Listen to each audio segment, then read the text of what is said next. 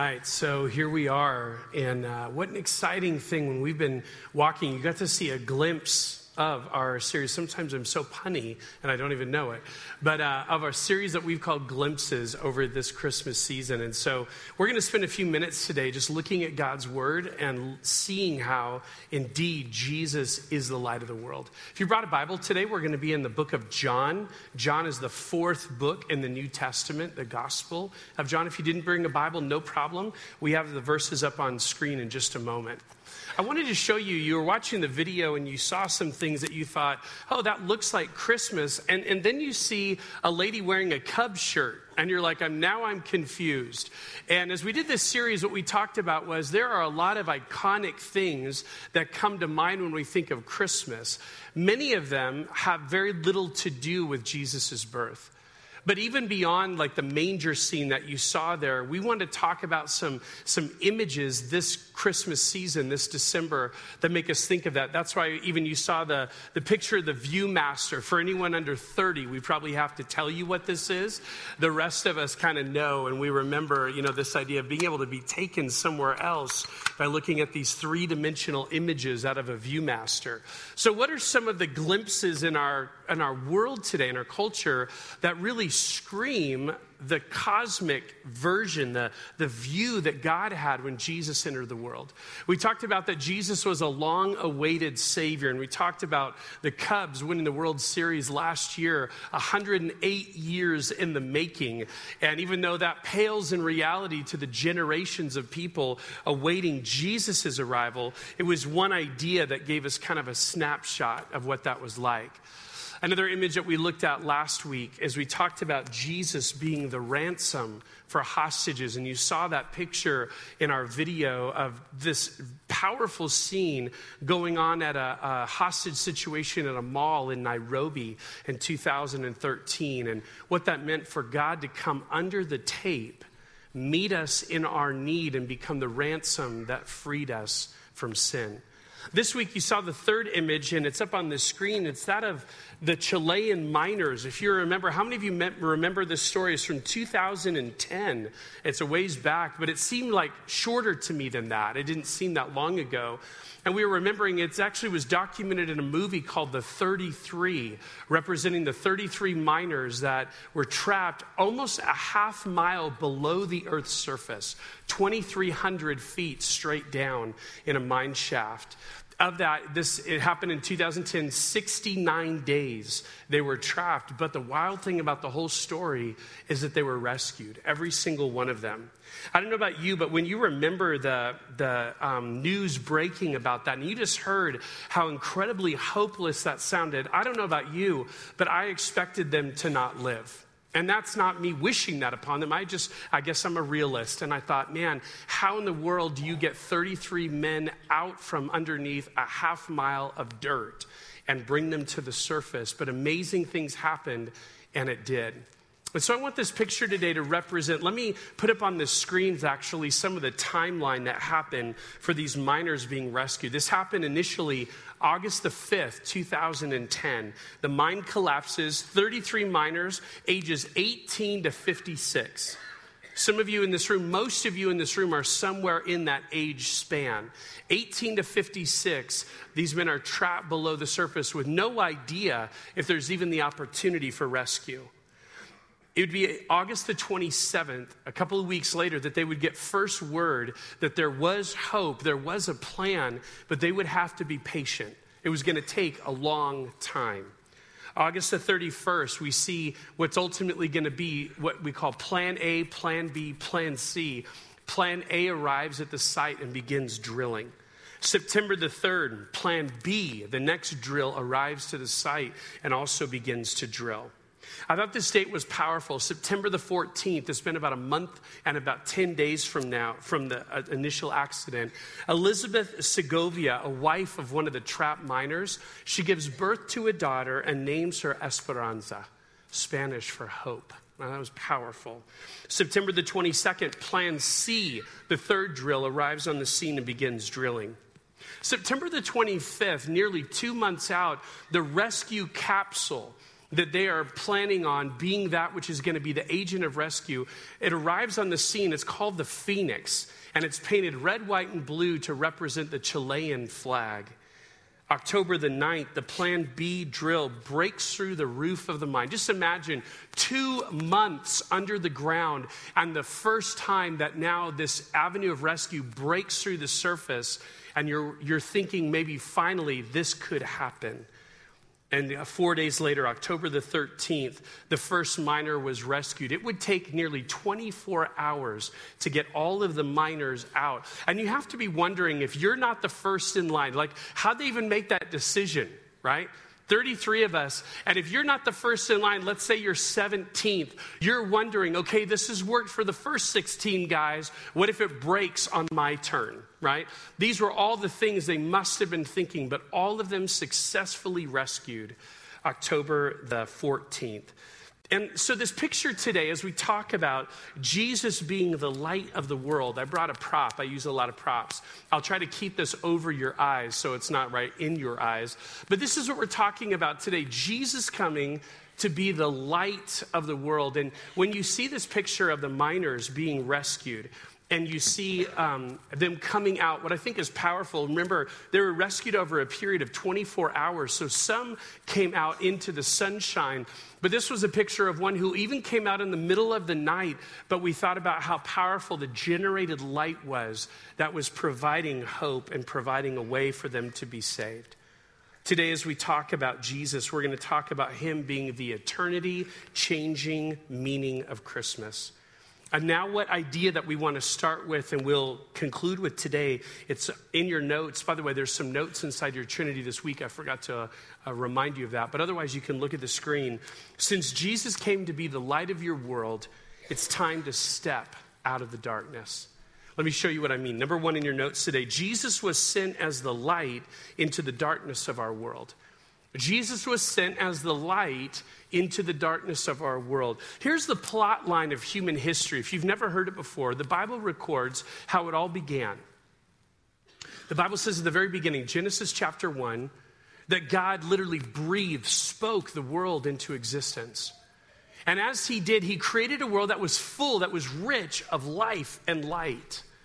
And he called it very, very good. It's only a couple chapters later. That's Genesis 1 and 2. Genesis 3. God created hum- humans like us and put them in this incredible garden. And he basically said, You have the option to live in a way that's according to my design or not. The choice is yours. And we don't know about the time period, but it was probably relatively short that they decided to do their thing and not God's. And as a result, sin entered into God's created order and a darkness, a darkness that is true not just over us, outside of us, but even in us, began to take place. And that's the world you and I were born into. Now, these thousands of years later, that's the world that we have walked into. And yet, this, what I love about this in Genesis chapter 3, in the middle of God saying, everything is now going to be different, I'm providing you hope.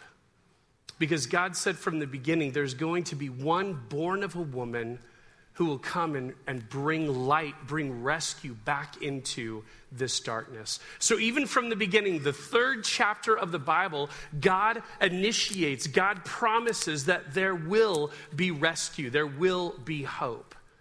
The rest of what we call the former testament, the first 39 books of the Bible, recounts narrative after narrative prophecy after prophecy, promise after promise of God saying that light is on its way, describing what that light would be like, and, and encouraging people to wait, to look forward, to lean forward, anticipating the light coming into their world. Even some of those promises are recorded in the book of Isaiah. Isaiah was a, a prophet and Isaiah said these things, Isaiah chapter 9, talking about announcing Messiah's arrival. The people walking in darkness have seen a great light. On those living in the land of deep darkness, a light has dawned. foretelling Jesus' arrival. Later on in Isaiah chapter 42, related to who this Messiah was and what he was going to bring, it says this This is what, the, what God the Lord says, the creator of the heavens, who stretches them out, who spreads out the earth with all that springs from it who gives breath to its people and life to those who walk on it. I, the Lord, have called you, called Messiah, in righteousness. I will take hold of your hand, I will keep you, and I will make you to be a covenant for the people. Watch this, and a light to the Gentiles to open eyes that are blind, to free captives from prison, to release from the dungeon those who sit in darkness. This was all foretold. Jesus was coming for this purpose. Now, there were many more promises that were foretold, but it wasn't until Jesus arrived that they actually took place. Your Bibles are open to John chapter 1, and this is what John, the author, writes in John 1, verse 9 that Jesus was the light we had so longed for in our darkness. It says, The true light that gives light to everyone was coming into the world. And we'll read on and see that that's who he described Jesus to be. Now, we might come to the conclusion that once light has entered the darkness, everyone would flock to it, everyone would embrace it. But as we'll find out, that wasn't true. Look at your second point today. Most people didn't receive the light, but they preferred the darkness. Most people didn't receive the light, but instead preferred the darkness. John recorded that although Jesus came into the world to offer light to people living in darkness, that many people didn't respond to it. Let's see what he says. Back to John, for John 1 9. The true light that gives light to everyone was coming into the world. He was in the world, and though the world was made through him, the world did not recognize him. He came to that which was his own, but his own did not receive him. Now, think of it this way think of those 33 Chilean miners. Think of them being in the earth. I mean, literally, the best word for that is the word survival, the word of just hope that maybe this is going to work out at best. And imagine that finally we mentioned the name of that rescue capsule was the Phoenix. Imagine the first time that the Phoenix made its way through the ceiling down to them and that they were anticipating going. Imagine one of the miners saying, Nah, I'm good right here. Stay in the darkness, see how this all turns out. You guys go ahead. I mean, that's laughable. No one would have done that. There would have been this great sense of enthusiasm and anticipation. Let's jump on board and see our way out of here. Let's find a way to be rescued. Now, when we think about that, when we think about Jesus offering himself as the light in the world, why haven't people flocked and embraced him as well? And I think it comes to this I think it comes to the nature of the light that Jesus came to bring. You see, when you have light like this, and, and you recognize if we turned off all the lights in here right now, and I would need to know to have this light to get down these steps.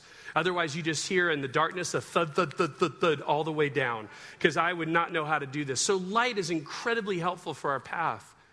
But think about this if you get light just shown in your eyes, not helpful right? Annoying is the word. Todd, stop it, is what you're thinking right now.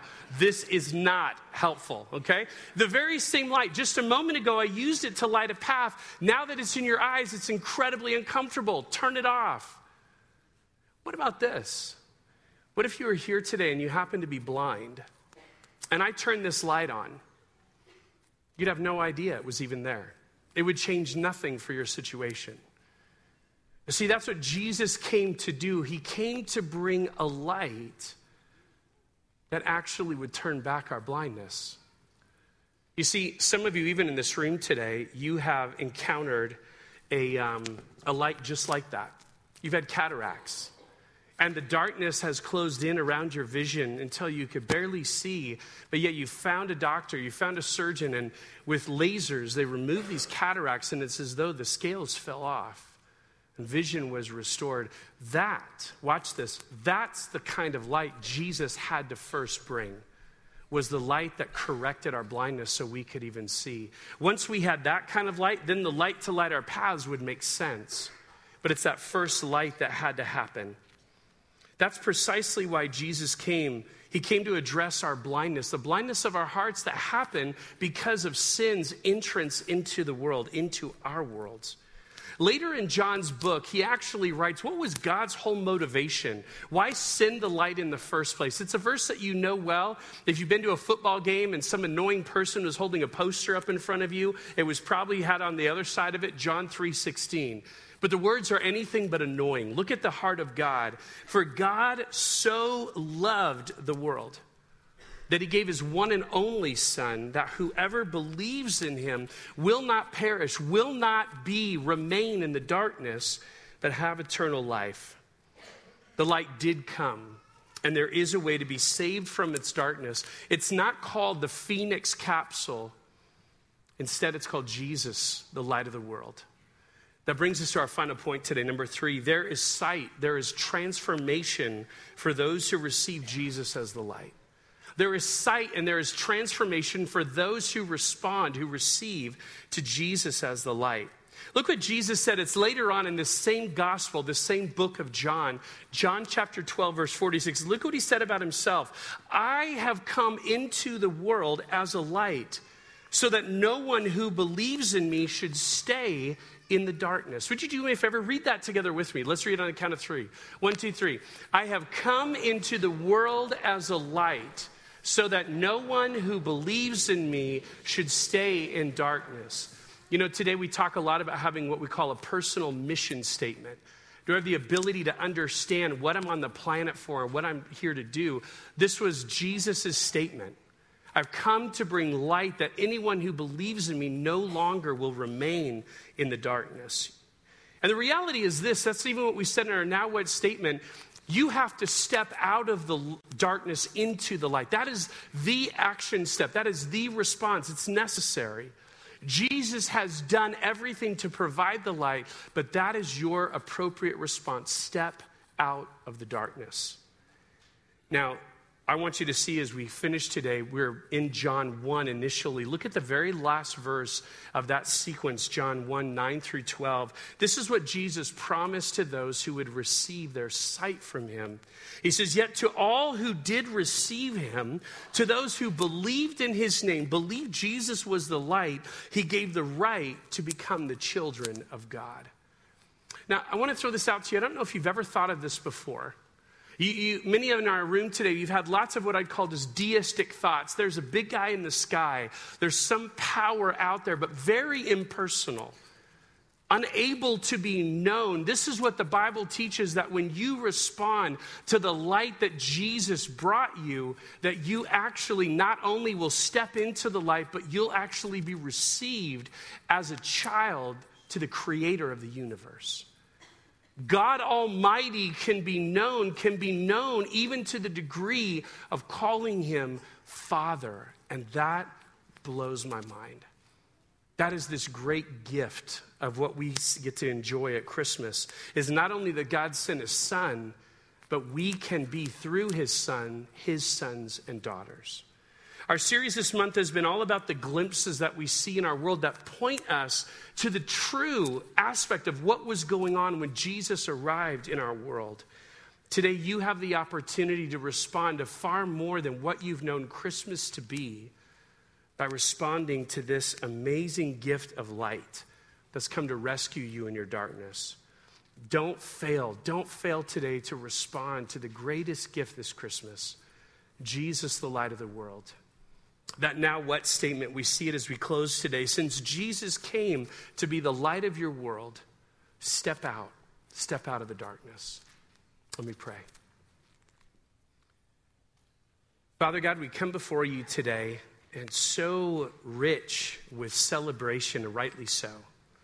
And God, there are a lot of things, a lot of merriment related to Christmas that we enjoy and we love, and that's great. But God, when we understand that the foundation of it all, this, this is why you came into our world. You are the long awaited Savior. You are the ransom for hostages. You are the light of the world, come to penetrate our darkness. Father, I pray today that you would help us to see that, to respond to it appropriately, to give you great thanks because you are so worth it. You are so worthy of our gratitude and our praise. We love you and we pray in Jesus' great name. Amen. And that song just so incredibly well expresses what our hope for you is this Christmas that you'd respond. If you're in need of hope, if you're in need of help, you've come to the right place today. And more important, it's not about us, it's not about this campus. It is indeed all about this Jesus we celebrate at Christmas. Every weekend here at Trinity Church, we talk about the ABCs somewhere in our service. A, A is admitting, admitting that you've lived life on your terms, not on God's. That takes us all the way back to the garden, what we talked about today, the, the first of, of us, of our human race, who chose to do their thing, not God's. And the Bible calls that sin.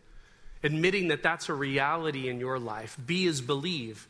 Believe this Jesus we've talked about today, the light of the world, that he did come 2,000 years ago, just like we're celebrating. But believe he lived also a sinless life.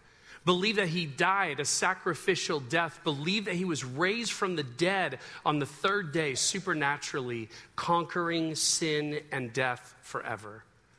Believe that Jesus is the only Savior available. And C is choose. Choose to say, Jesus, I respond. I, ha- I know what darkness is. I'm going to step out of it and I'm going to follow you with my life. That is the response where it all begins. And our encouragement to you today don't fail, don't leave this place before you f- respond to Him.